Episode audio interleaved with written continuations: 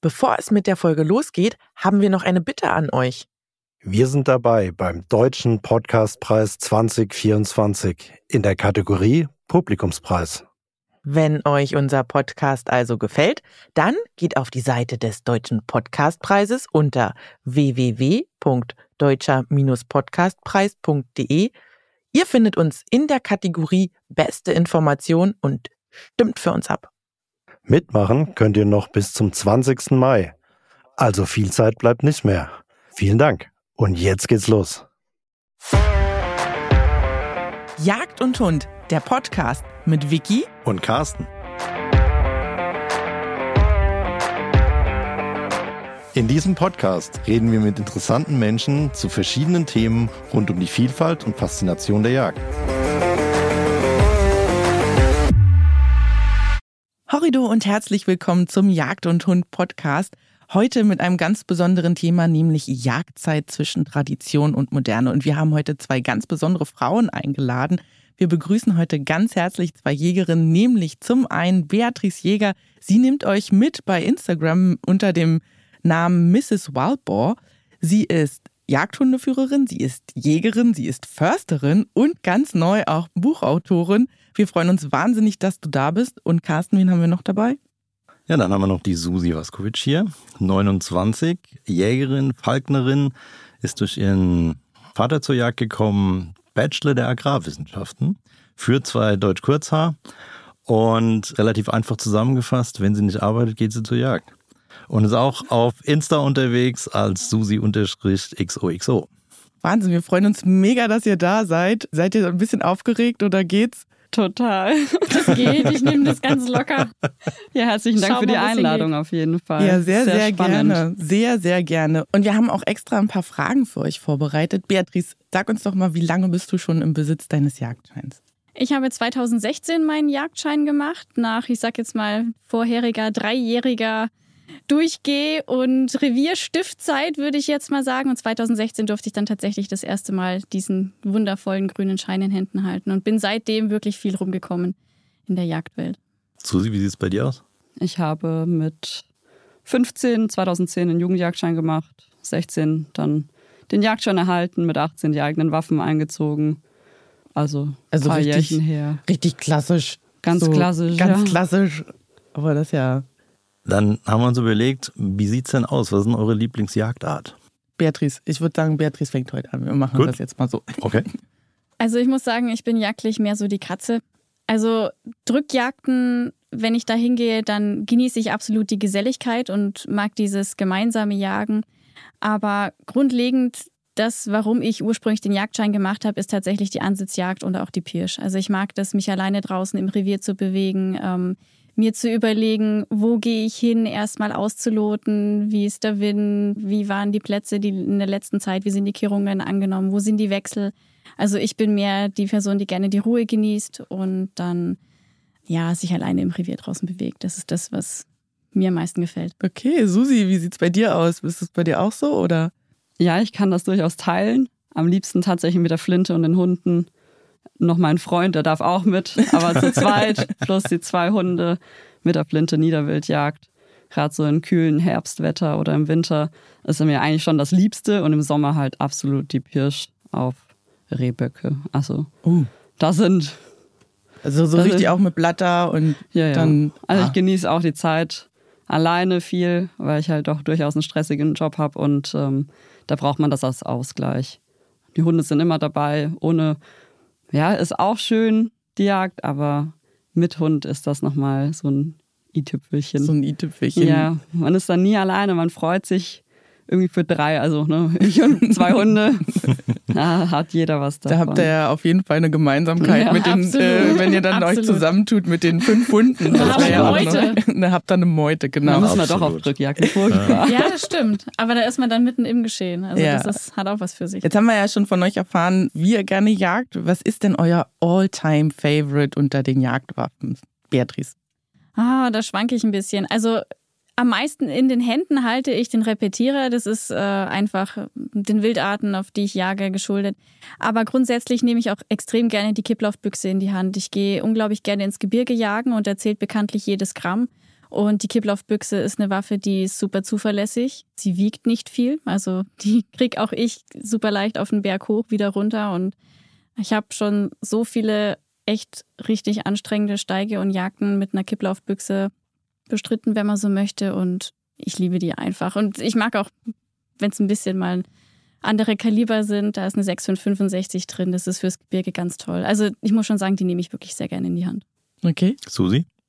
Bei mir ist es durchaus auch der Repetierer oder in der abgewandelten Form ein Halbautomat, der das Repetieren für mich übernimmt und eben die Flinte. Also Okay.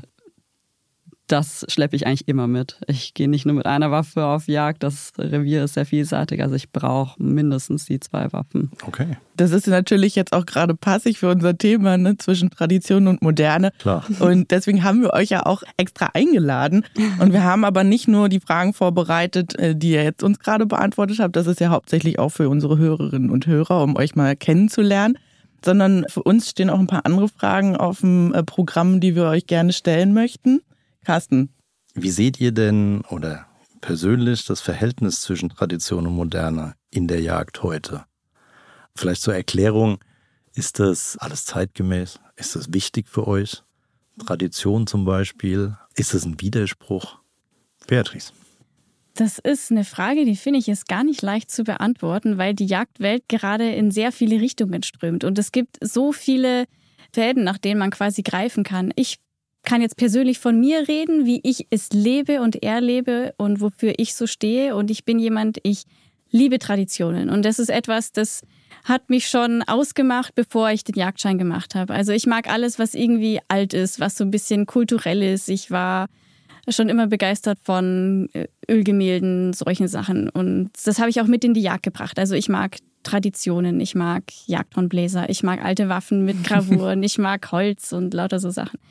Aber ich sperre mich dieser modernen neuen Jagdwelt nicht. Ich sage auch immer, man muss auch mit der Zeit gehen und man kann auch Tradition sehr schön in die Moderne bringen. Also gerade auch wenn es dann vielleicht um Technik geht, die einem die Jagd erleichtert oder sie vielleicht noch ein bisschen verbessert, auch vielleicht weitgerechter gestaltet, wenn es dann um Schwarzwildbejagung mit Wärmebildkamera zum Beispiel geht. Da bin ich die erste Person, die da steht und sagt, ja klar, probiere ich aus, schaue ich mir an, warum nicht? Wir sind im 21. Jahrhundert und da kann man auch durchaus mal eine Brücke schlagen. hm. Also die Möglichkeit sehe ich absolut. Susi, was ist mit dir, wenn man jetzt vom Halbautomaten, dann geht man natürlich, muss man ganz klischeemäßig sagen, geht man ja davon aus, dass das Tradition vielleicht ein Teil deiner, äh, deines Jagdlebens ist. Ist es denn, ist es wirklich so, dass du da auch eine Diskrepanz hast oder sagst, hast du das Gefühl, das kann sich, lässt sich gut vereinen für dich? Also ich komme aus einer sehr traditionellen Jägerfamilie und habe das jetzt, diesen ganzen Wandel selbst miterlebt und meinen eigenen Weg gefunden. Und ich finde es schön, dass man endlich mal über das Thema sprechen kann, wo man das nicht nur schwarz-weiß beleuchtet, Mhm. sondern ein, also das eine schließt nie das andere aus. Und ich finde es schade, wenn es für die Leute immer nur ein Entweder und Oder gibt. Die Leute denken, ich gehe mit einem Halbautomaten auf Jagd. Ich kann gar nicht traditionell jagen. Ja. Dass ich aber vor 13, 14 Jahren, wo es noch nicht mal Damen-Jagdklamotten in dem Umfang gab wie Oh, das heute, fühle ich, das fühle ich sehr. ja, dass ich in der Zeit aufgewachsen bin. Mein Vater ein sehr traditioneller Jäger war. Wir Abende um Abende über dieses Thema diskutiert, gestritten, uns wieder versöhnt haben. Das sieht ja keiner. Nee. Und dass unsere Schränke zu 80 Prozent von traditionellen, gravierten, alten, sehr alten, auch sehr schönen alten Drillingen äh, gefüllt sind, das sieht halt auch keiner. Ja. Weil man sich so massiv in diese Richtung zwängt und nur in dem Tunnelblick sieht, ah, die geht mit einem Halbautomaten auf Jagd, die kann das gar nicht anders. Dass ich aber jahrelang gefalknert habe, Hm. eine sehr traditionelle Art der Jagd, sehr romantisch, Hm. das sieht halt auch keiner. Und ich kann beides, ich habe beides gelebt, ich lebe weiterhin beides. Und für mich ist es ganz wichtig, dass man beides auch vereinen kann, was man auch kann Ja. und ich es auch tue. Und dass man das auch akzeptiert und drüber sprechen kann. Ja, das ist auch also der Anspruch, sehr den, schön. den wir hier in dem Podcast haben, dass wir Genau. zeigen wollen, wie vielfältig die Jagd ist. Und Ja. Genau, das wie eine du gesagt nicht hast, das andere genau, wie du aus. gesagt hast, dass es eben nicht nur Schwarz-Weiß gibt. Ja, und wir vielleicht auch einfach mal von dieser Denkweise weg müssen. Die alten Zöpfe Dass abschneiden. wir halt irgendwie so- auch vielleicht mal die andere Seite, wenn es denn die andere Seite ist, auch vielleicht einfach mal akzeptieren. Ja. Glaube, das Thema Brauchtum und Tradition ist halt auch ein Thema, was nicht nur, nicht nur positiv belastet ist, sondern oder positiv äh, mit sich Positivität mit sich schwingt, sondern halt auch wirklich auch zum Teil überdacht werden muss. Gehen wir direkt doch mal einfach ins nächste. Äh, was ist denn mit Drückjagden? Ihr wisst selber, ihr wart selber auf Drückjagden schon unterwegs als Schütze, als Treiber. Habt ihr da irgendwie das Gefühl, dass gerade bei Drückjagden das Brauchtum, muss es das noch geben oder ist es eher so, dass man sagt oder dass ihr sagt von euch, hm, jetzt mit der gerade Lebensmittelhygiene äh, im Hintergrund muss das sein, dass man dann noch Strecke legt. Also ich persönlich zum Beispiel muss auch leider sagen, dass ich wirklich jemand bin, ich habe das geliebt, ich bin auch mit der Jagd aufgewachsen, ich kenne das von uns zu Hause. Wir hatten große Drückjagden und da war das auch wirklich so, dass das Streckelegen am Ende von so einer Drückjagd, das ist natürlich ein Highlight, wenn dann da die Fackeln stehen und dann die Jagdhornbläser und dann gibt es da schon Gänsehautmomente. Also ich kenne das auch kann aber durchaus mit dem heutigen Verständnis und mit dem heutigen, auch mit dem heutigen Hygieneverständnis ähm, manche Dinge auch überdenken, auch wenn ich es schade fände, wenn sich alles so verliert. Aber wie seht ihr das, Susi? Was, was glaubst du, wie ist das mit dem Brauchtum? Und gerade so, wenn man jetzt nicht nur den letzten Bissen verteilt sondern, oder den Inbesitznahmebruch, sondern wirklich auch so beim Streckelegen oder so. Hast, hast du so ein Gefühl dafür, dass du sagst, das ist was, was überholt ist, da können wir ruhig mal ein bisschen dran kratzen? Also ich stehe da komplett auf deiner Seite. Ich finde das auch sehr schön und ich finde, das sollte auch beibehalten werden.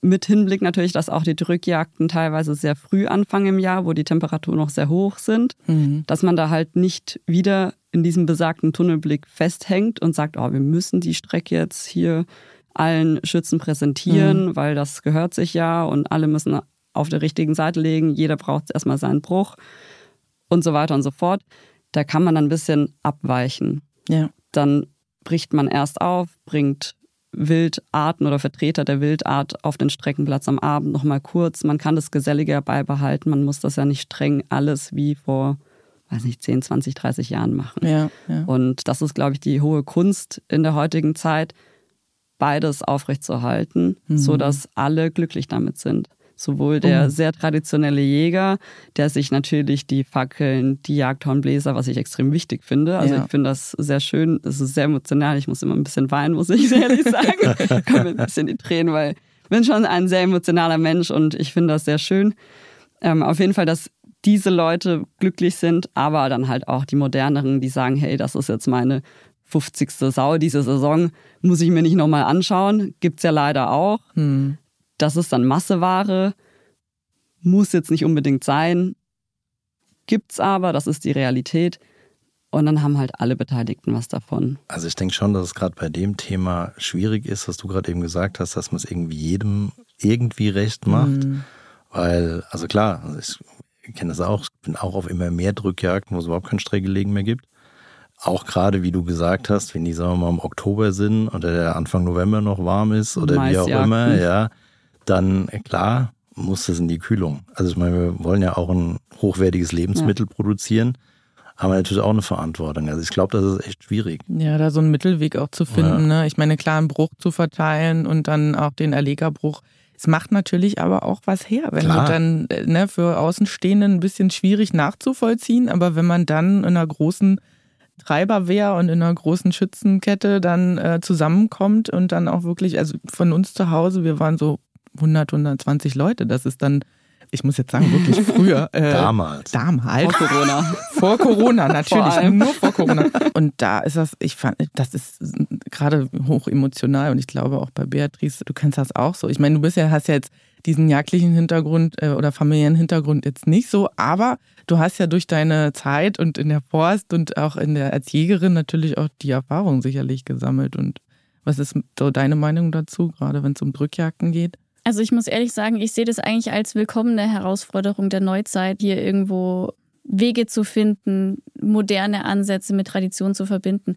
Grundlegend sollte man sich, glaube ich, eh erstmal darüber bewusst werden, was bringt mir die Tradition eigentlich, weil ich mhm. glaube, das ist auch das Problem, was viele mittlerweile haben, dass sie sagen, ja, okay, gut, dann stehe ich da, dann kriege ich den Bruch und dann, was bringt mir das? Also ich habe da lange und viel drüber nachgedacht, weil man merkt ja auch im Internet, dass das öfter mal eine Diskussion, ja, das ist doch nicht mehr zeitgemäß und dann liegt das da rum und dann tue ich da dann Zweig drauf und Was bringt es einem? Und ich habe für mich gesagt, also mir persönlich, für mich bringt es verdammt viel. Man kann jetzt natürlich sagen, dem Wild, das liegt, bringt es jetzt unmittelbar nichts mehr, aber das macht mit mir als Jägerin etwas. Ja. Das ist dieses, ich nehme mir nochmal die Zeit, lass das ganze Revue passieren, denk nochmal drüber nach, wie ist das Ganze abgelaufen, bin ich zufrieden damit, war das gut, war das schlecht. Und ich schöpfe daraus wirklich sehr viel Kraft und auch Erfahrung für kommende Jagden. Und darin sehe ich auch ein bisschen so eine Aufgabe in diesem ganzen Brauchtum, dass man sagt, das ist es mir wert, dass ich mich nochmal sammle und nochmal drüber nachdenke. Und wir hatten gerade das Thema Corona lustigerweise mhm. angesprochen, darauf wollte ich eingehen. Während Corona gab es ja durchaus Drückjagden und da hat man ja mal gesehen, was passiert, wenn man diese ganze Brauchtumkomponente restlos streicht. Und ich muss echt sagen, das war krass. Und so möchte, ich, so möchte ich nicht auf die Jagd gehen, um ehrlich zu sein. Mhm. Jeder fährt halt alleine da zu dem ähm, Drückjagdbock, den er zugewiesen bekommen hat, geht danach einfach wieder nach Hause. Keiner sagt Hallo, keiner sagt Tschüss. Äh, ja. Was die Strecke am Ende war, erfährt man dann, indem man halt dann jemanden anruft oder so. Äh, keiner hockt beieinander, keiner redet miteinander. Der Austausch ist total schlecht und da fehlt mir das. Ich habe ja ganz am Anfang gesagt, ich gehe durchaus auf Drückjagden und ich schätze daran die Geselligkeit. Und wenn das fehlt und Brauchtum in dieser Form bringt ja immer Geselligkeit. Ja, das ist, das ist echt, fand das auch furchtbar, um das ehrlich zu sein. Das ist eine andere Welt. das war, ja, ja, Ich, ich, finde, das ist das ja auch am Ende, was es was uns auch ausmacht, ne? Diese Absolut. Geselligkeit, dieser genau. Zusammenhalt, der auch wenn der nicht immer äh, sehr einheitlich ist, aber es ist, ist schon, ich finde, ich persönlich, das hat, vielleicht Carsten wird jetzt sagen, das hat nicht unbedingt was mit Brauchtum zu tun. Diese nö, nö, nö, nö, das ist schon. Das, nee, nee, so. nee, mir ist nur gerade noch was, noch ein anderer Aspekt einfach, es geht ja dann weiter. Also ich ja. meine, es gibt ja inzwischen auch genug Jäger und Jägerinnen, die, ja, die ihre Trophäen einfach null verwerten. Ja, ja. das, das ist ja dasselbe, ich meine, das ist vom Prinzip ja dasselbe in ja. Grün, ja. Klar, man kann darüber streiten, ob man es, der eine findet es schön, der andere findet es nicht schön. Für mich ist es so wie die letzte Ehrerbietung vor dem Tier. Es ist halt nicht nur ein Stück Fleisch, was ich da gejagt ja, habe. Ja. Aber auch das muss man klar sagen, kann jeder für sich selbst entscheiden. Das auf jeden Fall. Ich finde allerdings, man sollte ja auch nicht in Anbetracht dessen, dass man sich so damals mal oder warum man das überhaupt gemacht hat mit dem letzten Bissen, das war ja nicht nur die letzte Ehrerweisung, sondern es war, hat, ja, hat man ja eigentlich auch ursprünglich aus hygienischen Gründen gemacht, damit kein Insekt ins, in den ESA krabbelt, nur mal so als Hintergrundinformation. Also es ist sogar aus hygienischen Gründen damals entschieden worden. Aber apropos Corona, wir haben jetzt auch gerade viele neue Leute, ähm, neue Jägerinnen und Jäger. Was ist denn so mit der neuen Generation? Habt ihr das Gefühl, dass das Brauchtum so ein bisschen ein Revival erfährt? Oder ist das eher so was, wo ihr sagt, oh, das ist jetzt eigentlich ein ganz kritisches Thema, weil relativ viele sich gar nicht mehr damit auseinandersetzen? Aber würdet ihr ja sagen, so in der Jagdschule, da sollte nochmal ein Hauptaugenmerk drauf geworfen werden? Oder ist das eher so die neue Generation, die da jetzt ein bisschen im. Also man kann da ja noch, noch einen Schritt weiter gehen. Glaubt ihr, dass der Teil Brauchtum, Tradition in der Jagdausbildung heute zu wenig, zu viel oder sonst wie behandelt wird. Also ich ja. finde, das ist, das ist, das ist halt, ich glaube schon, dass da auch ein Wandel ist. Ich meine, klar, die Ausbildung zur Jagd hat sich in den letzten Jahren massiv gewandelt. Hm. Und dann ist ja mal die Frage, ich meine, das ist natürlich, kann man auch sehr unterschiedlicher Meinung sein, ob das zu viel oder zu wenig ist. ist wie seht ihr das, Beatrice? Also auf der Fläche bezüglich Jungjäger merke ich eine Polarisierung bei dem Thema. Mhm. Also es gibt entweder die Fraktion, die sagt, ich liebe Brauchtum und lebe das komplett aus bis ins kleinste Detail, oder die Leute verabschieden sich komplett davon. Wie das zustande kommt, ich weiß jetzt nicht, ob das unbedingt an den Jagdschulen hängt.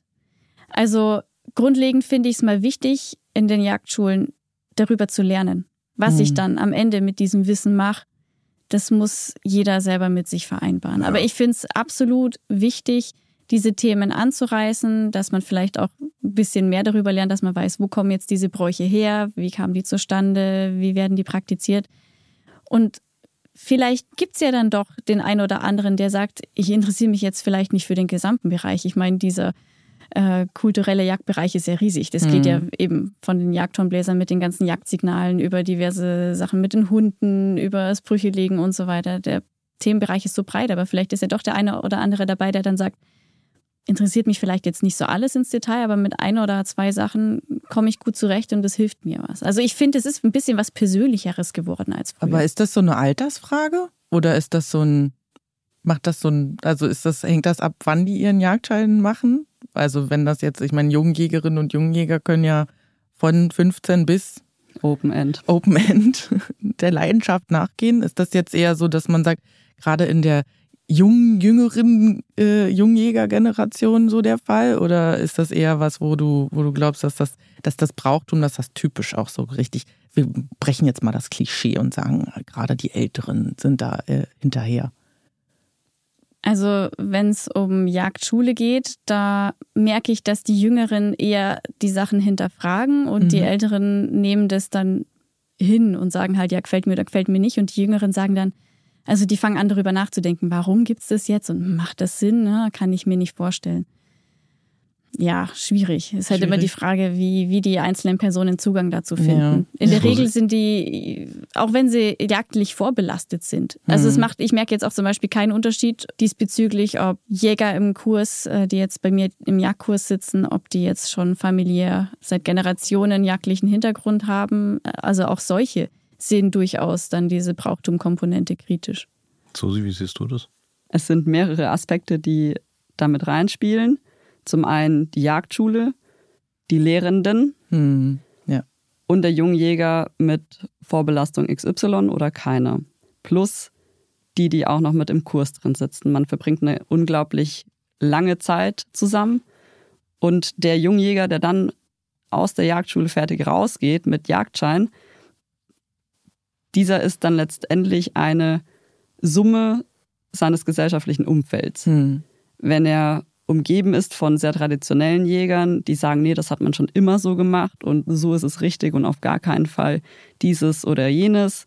Beispiel, man schießt keine Böcke im Bast. Punkt. Mhm. Auch wenn es ein Knopfbock ist, tut man nicht, hat Bast drumherum.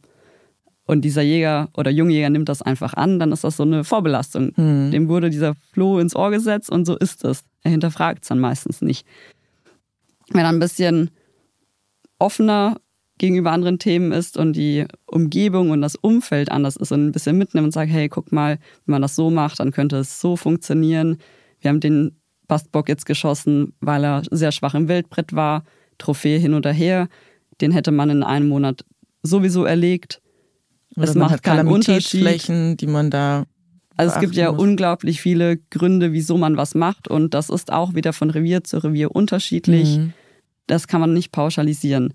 Deswegen würde ich sagen, kann man auch nicht pauschal sagen, ob der Jungjäger zur heutigen Zeit traditionell oder modern dem ganzen Jagdtum entgegenblickt. Ich persönlich sehe beide Seiten. Viele Jungjäger, auch im jungen Alter, die komplett in Loden gekleidet rausgehen, sich bei Franconia einmal einkleiden, den Drilling holen und sagen, so, so stelle ich mir Jagd vor, das ist Jagd für mich. Okay. Aber das ist sein gutes Recht. Ja. Klar. Er fängt jetzt an, vielleicht wird er in zwei, drei, vier, fünf Jahren oder in zehn oder zwanzig Jahren, wenn er drei Reviere durch hat, merken, es ist immer noch so für mich oder hat sich was geändert? Ich mache Realtree. Bisschen was anderes. ja, genau. jetzt, sind, jetzt sind wir ja genau auch in dem Thema, wie ist denn das eigentlich, wenn sich jetzt gerade Jungjäger und Jungjäger neu eindecken mit, nicht nur mit Waffen und Messern und Klamotten und äh, also die Entscheidung zwischen Lohn und Realtree ist ja Geschmackssache zum Teil. Hat ja beides seine Vor- und ja, Nachteile. Da sind wir wieder bei, wieso entweder und oder. Ja, genau. aber, aber ich glaube, was auch so ein bisschen auch uns unter unseren Nägeln brennt, ist halt die Frage, was ist denn eigentlich mit Technik? Ist das was, was bei Jungjägerinnen und Jungjägern wirklich zwangsläufig als allererstes ja. im Jagdrucksack landen muss? Mal als Meiner Meinung kontroverse nach, ja. Frage. Ja, ja. Wir nicken schon beide. Also ich merke, dass das mit der erste Gegenstand ist, der gekauft wird. Ich kenne Leute, die gehen in den Jagdkurs, haben noch nicht mal äh, ein Fernglas sich besorgt und haben aber sofort eine Wärmebildkamera. Sehe ich zwiegespalten. Ich finde die Wärmebildkamera unglaublich wichtig. Ich will auch nicht mehr ohne sie auf die Jagd gehen. Ich habe sie selbst immer mit dabei, aber ich habe auch immer ein Fernglas mit dabei. Man muss sich halt immer fragen, ist es ein Ersatz fürs Fernglas oder für, für was ist das jetzt eigentlich das passende Werkzeug? Wenn es darum geht, wirklich ansprechend zu lernen, Alter, soziale Struktur und so weiter. Das sehe ich durch die Wärmebildkamera nicht. Aber ist das nicht auch ein Thema Tradition, gerade in der Hinsicht, wo man dann sagt, man sollte sich auf seine Sinne verlassen können? Also ich verstehe, ich verstehe beide Vor- und Nachteile, aber für mich ist halt auch wirklich so, wo ich mir dann denke, gerade wenn man in der Lernphase ist, wir haben, ja den, wir haben das grüne genau. Abitur bekommen, man ist äh, mega stolz drauf und du hast ja jetzt drei Jahre Zeit, drei Lehrjahre Zeit, dich darauf einzustimmen und dann halt auch mitzugehen, wenn du das Glück hast, einen guten Lehrprinzen oder eine gute Lehrprinzessin zu haben. Das mehr ist leider, ja, das gibt es leider auch nicht so oft. Das geht ja schon von der anderen Seite los. Also ich meine, weiß ja nur quasi fast jeder, also ich handle ja nur mit Wärmebild. Ich halte auch Vorträge in Jungjägerkursen und so weiter. Mhm. Und da merke ich das auch. Das ist für viele das Allerwichtigste an der Ausrüstung. Das ist okay. Aber ich sage dann auch, wenn sie mich dann fragen, ja, was soll ich mir denn jetzt kaufen? Ich sage, ja, du musst erst mal wissen, was vom Revier du rausgehst. Hm. Wie soll ich dir denn eine gescheite Beratung geben, wenn du nicht weißt, wofür du sie einsetzt? Natürlich gehen wir alle auch mal in anderen Revieren raus. Aber das ist halt so der Punkt. Und dieses Verständnis muss halt erstmal geschaffen werden. Natürlich finde ich es auch logischerweise wichtig, dass man mit Wärmebild rausgeht. Aber ähm, wie Beatrice schon gesagt hat, ja, ich meine, man muss halt auch ansprechen lernen. Und da geht's halt schon mal los, ja. Also den Unterschied zwischen einem Schmalreh und einer Geiß kriege ich nicht mit der Wärmebild raus. Nee. Also das lerne ich nicht, wenn ich nur durch die Wärmebild gucke. Das kriegen die meisten nach 15, 20 Richtig. Jahren Richtig, Das war jetzt natürlich auch das Schwierigste, was wir so. Aber ja, das ist schon die trotzdem, also das ist einfach so. Es ist halt ein Werkzeug und als solches genau. muss man es auch begreifen. Und ein Werkzeug erfüllt nur dann den Sinn, wenn ich es auch richtig einsetze. Ja, wenn ich jetzt einen Akkuschrauber in der Hand habe und ich will mit dem einen Nagel einschlagen, ja, dann habe ich halt ein Problem. Ne? Mhm. Und so ist es mit der Wärmebildkamera. Die ist kein Wundermittel. Sie hilft mir effizienter zu jagen, die hilft mir wild früher zu sehen. Aber gerade wenn es darum geht, ich sage jetzt mal, was zu lernen fürs Revier, da ist es dann vielleicht erstmal das, wo man den Fokus nicht sofort drauf setzt, sondern dann kaufe ich mir lieber ein Fernglas und mhm. lerne erstmal das Wild kennen. Also da kann man natürlich jetzt auch gleich wieder das nächste Klischee reinholen.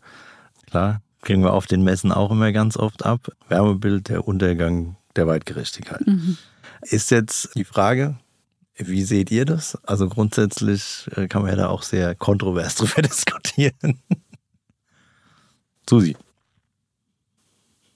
Ich finde, früher hat man bei Mondschein auf einen schwarzen Klotz geschossen, in der Hoffnung, er bewegt sich in eine Richtung und das ist das vorne.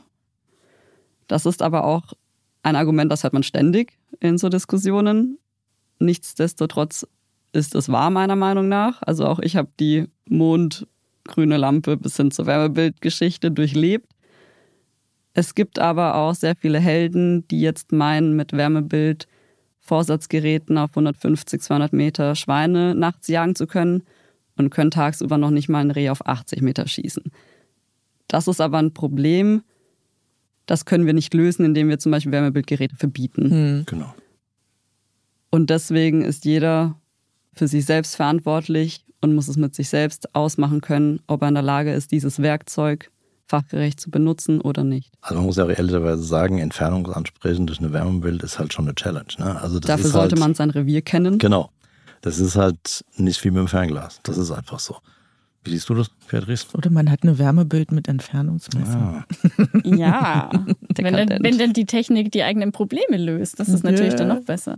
Ich finde diese Diskussion dahingehend witzig, weil es sowas ähnliches auch damals mit dem Leuchtpunkt gegeben hat. Genau. Als der Leuchtpunkt auf den Markt kam, hat auch jeder gesagt, jetzt ist vorbei. Jetzt Oder- haben wir dann kein Rehwild mehr. Oh, Oh. wei, wei, die Oder Jagd. mit dem Kunststoffschaft. Selbe Richtig. Spiel. Die Jagd geht vor die Hunde. Mittlerweile sind es Standard, Standardsachen. Ich glaube, jeder von uns hat einen Leuchtpunkt in seiner Klar. Optik drin. Bei der Wärmebildkamera sehe ich das ähnlich. Also die Person, die an der Waffe am Abzug ist, die ist verantwortlich für das, was sie da vorne tut. Und jeder Mhm. ist für seinen eigenen Schuss verantwortlich. Und jemand, der eine Wärmebildkamera missbräuchlich verwendet, der hat mit Sicherheit auch in anderen Bereichen ein paar Probleme. Aber grundlegend muss ich sagen, wir sind Jäger, wir sind ausgebildet, wir dürfen Waffen führen, wir sind wirklich in der breiten Masse dermaßen verantwortungsbewusst und zuverlässig mit allen unseren Werkzeugen. dass ich sage, ich vertraue unseren eigenen Leuten so sehr, dass wir das wirklich gut verwenden. Und das muss man, glaube ich, auch mal sagen, weil immer diese Misstrauensdünkel den rumschwirren lassen, das finde ich so eigentlich auch nicht richtig. Also weil, das, ist auch, das, ist auch, das was ich immer auf den, Ja. auf den Podiumsdiskussionen oder an den Vorträgen oder auf Messen immer sage, wenn dann einer kommt, das ist der Untergang der Weitgerechtigkeit. Ich sage, pass mal auf, das Gerät ist nicht das Böse. genau. Es kommt drauf an, ob der, der dieses Gerät nutzt, damit verantwortungsbewusst umgeht oder Richtig. nicht. Und wenn jemand nicht verantwortungsbewusst jagt, dann kriegt er das auch ohne Wärmebild hin. Also ich muss ganz ehrlich gestehen, ich finde, die Wärmebildkamera gehört definitiv nicht als erstes in den Jagdrucksack. Das ist meine Meinung. Nicht, warte, ich bin noch nicht fertig mit der Erklärung, du guckst gerade so. äh, und zwar deshalb, weil ich finde, dass man, wenn man das erste Mal, die ersten Male auf Jagd geht, mitgeht oder selber alleine geht, finde ich, sollte man auch sich selber so schulen und sich selber so lernen, zu hören, zu sehen, wirklich seine Sinne benutzen. Und das ist das, was so ein bisschen, wo ich sage, ich habe das Gefühl, das geht zum Teil verloren. Und das ist nicht Anti-Wärmebild, sondern es ist einfach, dass ich sage, wenn ich rausgehe und ich sitze neben jemandem und sage, oh, da kommt was, oh, du hast ja Ohren wie ein Luchs. Ja, aber das ist auch, weil man dann draußen war und ohne Wärmebild jahrelang gejagt hat. Ich möchte jetzt hier keinen dazu auffordern, die Wärmebildkamera zu verkaufen oder so, sondern es geht wirklich darum, sich selber mal bewusst zu machen, auch Digital Detox, Wärmebild Detox zu machen. Ich verstehe den Hintergrund, warum man die benutzt und natürlich habe ich auch eine. Ich Carsten. weiß. Es ist aber für mich auf jeden Fall auch so, dass ich mehr Vorteile ohne Wärmebild bei der Nachtjagd habe, wenn ich das, die Wärmebild erst dann hochnehme, weil ich, weil mein Gehör als erstes funktioniert hat. Also ich Und nicht, weil, weil, weil ich, also es gibt natürlich auch sehr leises Wild, aber es ist für mich definitiv ein Vorteil, mal, sich erstmal auf meine Sinne zu verlassen. Ich würde dir zustimmen, wenn es um einen Vorsatz geht. Mhm. Also den finde ich, gehört definitiv nicht am Anfang in den Jagdrucksack. Mhm. Eine Kamera finde ich das nicht so kritisch, aber gut. Ich finde, es kommt auch sehr auf das Revier an, wo du jagst. Ja, Wenn du natürlich in einem Revier kommst, wo 90 Prozent der Aufgaben um Wildschadensverhinderung geht, naja, nun, dann äh, wird es schon kritisch irgendwie. Aber klar, grundsätzlich denke ich auch, wie das vorhin ist schon meine gesagt, man muss. romantische Welt der Jagd, die ich Ja, jetzt ich hier weiß, beschrieben ich habe. weiß. Aber ich muss dir dazu stimmen. Ich habe das Gefühl, dass die viele junge Jäger so ein bisschen das Gespür für das Wild verloren haben. Ja. Ich sage immer, du musst spüren, wie das Wild denkt. Uh, Du musst mit offenen Augen durchs Leben gehen. ja. Und man sieht unglaublich viel und kann sich daran orientieren, wo man meinetwegen Platten geht, wo man das Salzleckstein hinstellt, Hm. wo man wie wild angeht. Und das fehlt total viel. ja, das kann die Technik nicht ersetzen. Genau, und dann basieren ganz viele Entscheidungen aufgrund der Technik oder mit, das hat ja letzte Woche schon so funktioniert, das muss es genauso funktionieren. Und so ist Jagd halt nun mal nicht. Aber da äh, kommen wir noch zu einem anderen Thema und zwar, wo du jetzt gerade sagst, Platten, Salzlecken und so weiter. Glaubt ihr, dass die Weitergabe von Fähigkeiten Teil einer jagdlichen Tradition ist und dass sie wichtig ist? Und wenn ja, wie fördert ihr ganz persönlich das in eurem jagdlichen Alltag? Beatrice. Ich finde es unglaublich wichtig.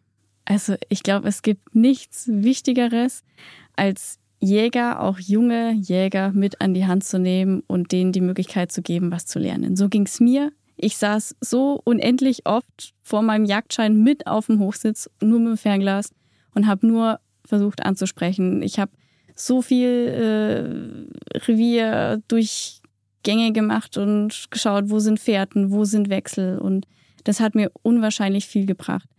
Aber da muss man sich auch drauf einlassen. Es muss zum einen natürlich Jäger geben, die sagen, ich nehme mir die Zeit und ich mache das gerne, Mhm. weil es gibt natürlich auch den ein oder anderen Kriegskram, der sagt, na, dann habe ich da so jemanden im Revier rumhüpfen und Jetzt dann kennt der da alles. Ja. Ja, Gehen wir mal positiv ran. Und dann man ja schneidet der mir im Zweifelsfall noch den Rücken kaputt. ja genau, Ja, richtig. genau. Aber es muss auch Jungjäger geben, die sagen, ich habe diesen Anspruch an mich selbst, das zu wissen oder Ja. dieses Wissen zu wollen. Und da finde ich manchmal, können noch ein bisschen mehr Motivation auch da sein. Okay. Also ich finde, es hängt viel auch vom, ich nenne es jetzt mal Lehrer ab. Geht auch schon in der Jagdschule los. Kann ich die Leute motivieren und denen zeigen, dass das was Tolles ist, das alles zu erfahren? Oder geht es wirklich nur um diese Abfertigung, so ihr wollt jetzt euren Jagdschein, dann machen wir jetzt den Jagdschein und dann geht's heraus? Weil ich habe draußen auf der Fläche auch schon Jungjäger erlebt, die hat das Ganze drumherum nicht interessiert. Die wollten halt endlich ansitzen und was schießen. Hm. Also das muss von beiden Seiten kommen. Also Ja. Ich persönlich bin jemand, ich helfe selbst bei der Jagdausbildung mit. Ich beantworte immer gerne Fragen. Ich stehe immer zur Verfügung. Also ein Appell auch an die Leute da draußen, dass man sich ruhig mal zu Herzen nehmen darf, dass man mal Ja. jemanden mitnimmt. Ja, richtig, weil jeder hat mal angefangen. angefangen, richtig, und stand mal da und hat vielleicht nicht Bescheid gewusst. Ja. Gerade jetzt ich als Person, die familiär nicht vorbelastet ist, sage ich jetzt mal. Ich musste alles von der Pike auf neu lernen und für mich war wirklich alles neu. Ja, ja. Und Also- Jagen ist ja lebenslanges Lernen, wie wir Richtig. so schön. Richtig. Das Und man hört auch nicht auf, ne? Genau, das hört auch nicht auf. Wenn wir jetzt aber mal so ein bisschen auch wieder ins Klischee jetzt mal reingehen, wie wär's, Susi, hast du schon mal jemanden dabei gehabt? Hast du eher Leute, die sich dafür interessieren, wie du jagst, gerade weil du zum Beispiel mit einem Halbautomaten unterwegs bist? Jetzt mal, um das jetzt mal wirklich äh, ganz auf die Spitze zu treiben. Ja, klar. Also Ja. mein Freund und ich, wir jagen zusammen sehr viel. Also wenn, wir, wenn ich hier in Wir-Form spreche, dann ist er immer der zweite Paar. Das ist ja. nicht, weil ich schizophren bin. Ich, Ich dachte, wir, die Hunde Genau. und ich. Ich sage auch Die immer Hunde wir, auch. der Dackel Genau. und ich. Deswegen alles Also auch gut. berechtigt. Ja, der Dackel genau. fühlt sich da bestimmt Genau. sehr wohl dabei. Ähm, wir haben ganz viele Freunde zum Jagdschein gebracht. Also das Ja. hat angefangen, die haben dann mal mit im Revier geholfen, waren das Wochenende mit auf der Hütte, haben sie beim Hochsitzbau geholfen, dann die ersten Drückjagden als Treiber mitgegangen. Hm. Und über die Jahre hinweg haben wir jetzt, puh, ich würde jetzt mal sagen, zehn Leute bestimmt bis zum Jagdschein und fertigen Jäger und jetzt auch mittlerweile nicht mehr Jungjäger begleitet. Und diese Personen haben natürlich auch den ganzen Wandel die letzten Jahre mitbekommen. Und einige davon haben sich auch im ersten Jahr direkt einen Halbautomaten gekauft oder vielleicht auch zwei oder drei oder eine halbautomatische oder eine Selbstladeflinte, weil sie das bei uns gesehen haben, kennengelernt haben und auch lieben gelernt haben. Mhm.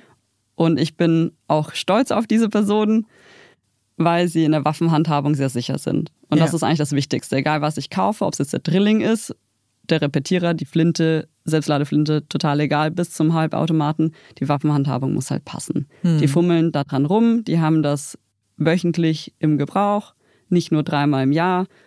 Und da weiß ich, da passiert nichts. Die Ja. wissen, wie man damit umgeht.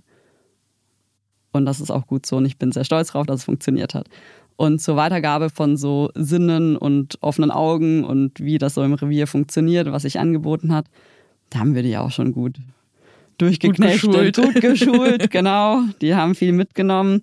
Manche können das Wissen besser mitnehmen und umsetzen, andere bleiben dann eher der Theoretiker und tun sich schwer. Klappt dann beim dritten, vierten Mal erst. Hm. Aber wir haben uns da schon echt gute Leute gezogen. gezogen. Genau. Und wir haben jede Menge Spaß bis heute. Und auf die kann man sich verlassen und es funktioniert auch.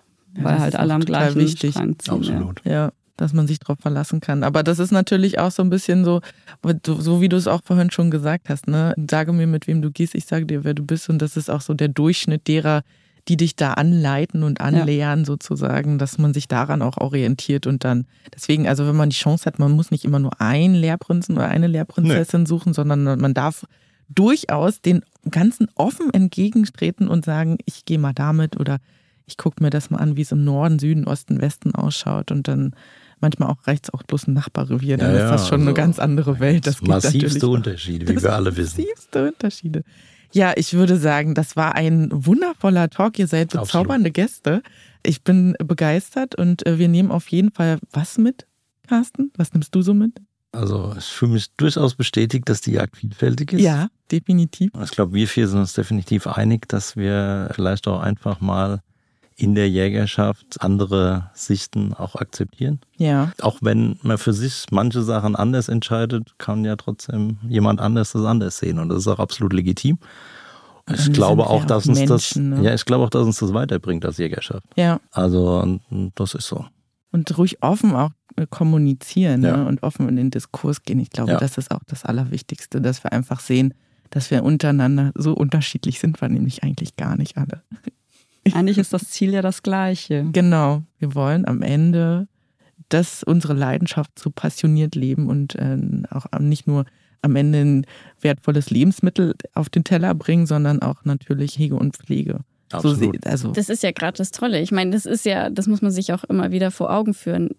In Deutschland darf grundlegend jetzt mal jeder Jäger sein und jeder ist anders. Jeder hat einen anderen beruflichen Hintergrund, jeder Genau. hat andere Vorlieben, gestaltet seine Freizeit anders. Und alle diese Personen finden sich dann aber auf der Fläche wieder und werden durch die Jagd vereint. Also man sollte ein bisschen mehr auf das gucken, was uns gemeinsam ausmacht. Dieses gemeinsame Interesse fürs Wild, für die Jagd, vielleicht dann auch fürs tolle Wildbrett, für das Produkt am Ende. Und es soll sich aber jeder selber ausleben und verwirklichen können, finde ich. das ist ein wundervoller Schlusssatz, finde ich ich. auch. Oder? Vielen Dank, dass ihr dabei wart beim Jagd und Hund Podcast. Wir freuen uns euch, wenn ihr das nächste Mal wieder einschaltet. Da haben wir auch wieder spannende Gäste dabei. Wir bedanken uns nochmal bei unseren Gästen, bei der Beatrice und bei der Susi. Schön, dass ihr da wart. Ja, vielen Dank. Gerne. Dankeschön. Und wir wünschen euch ein kräftiges Weidmannsheil. Und Hans als guten Anblick. Weidmannsheil. Weidmannsheil.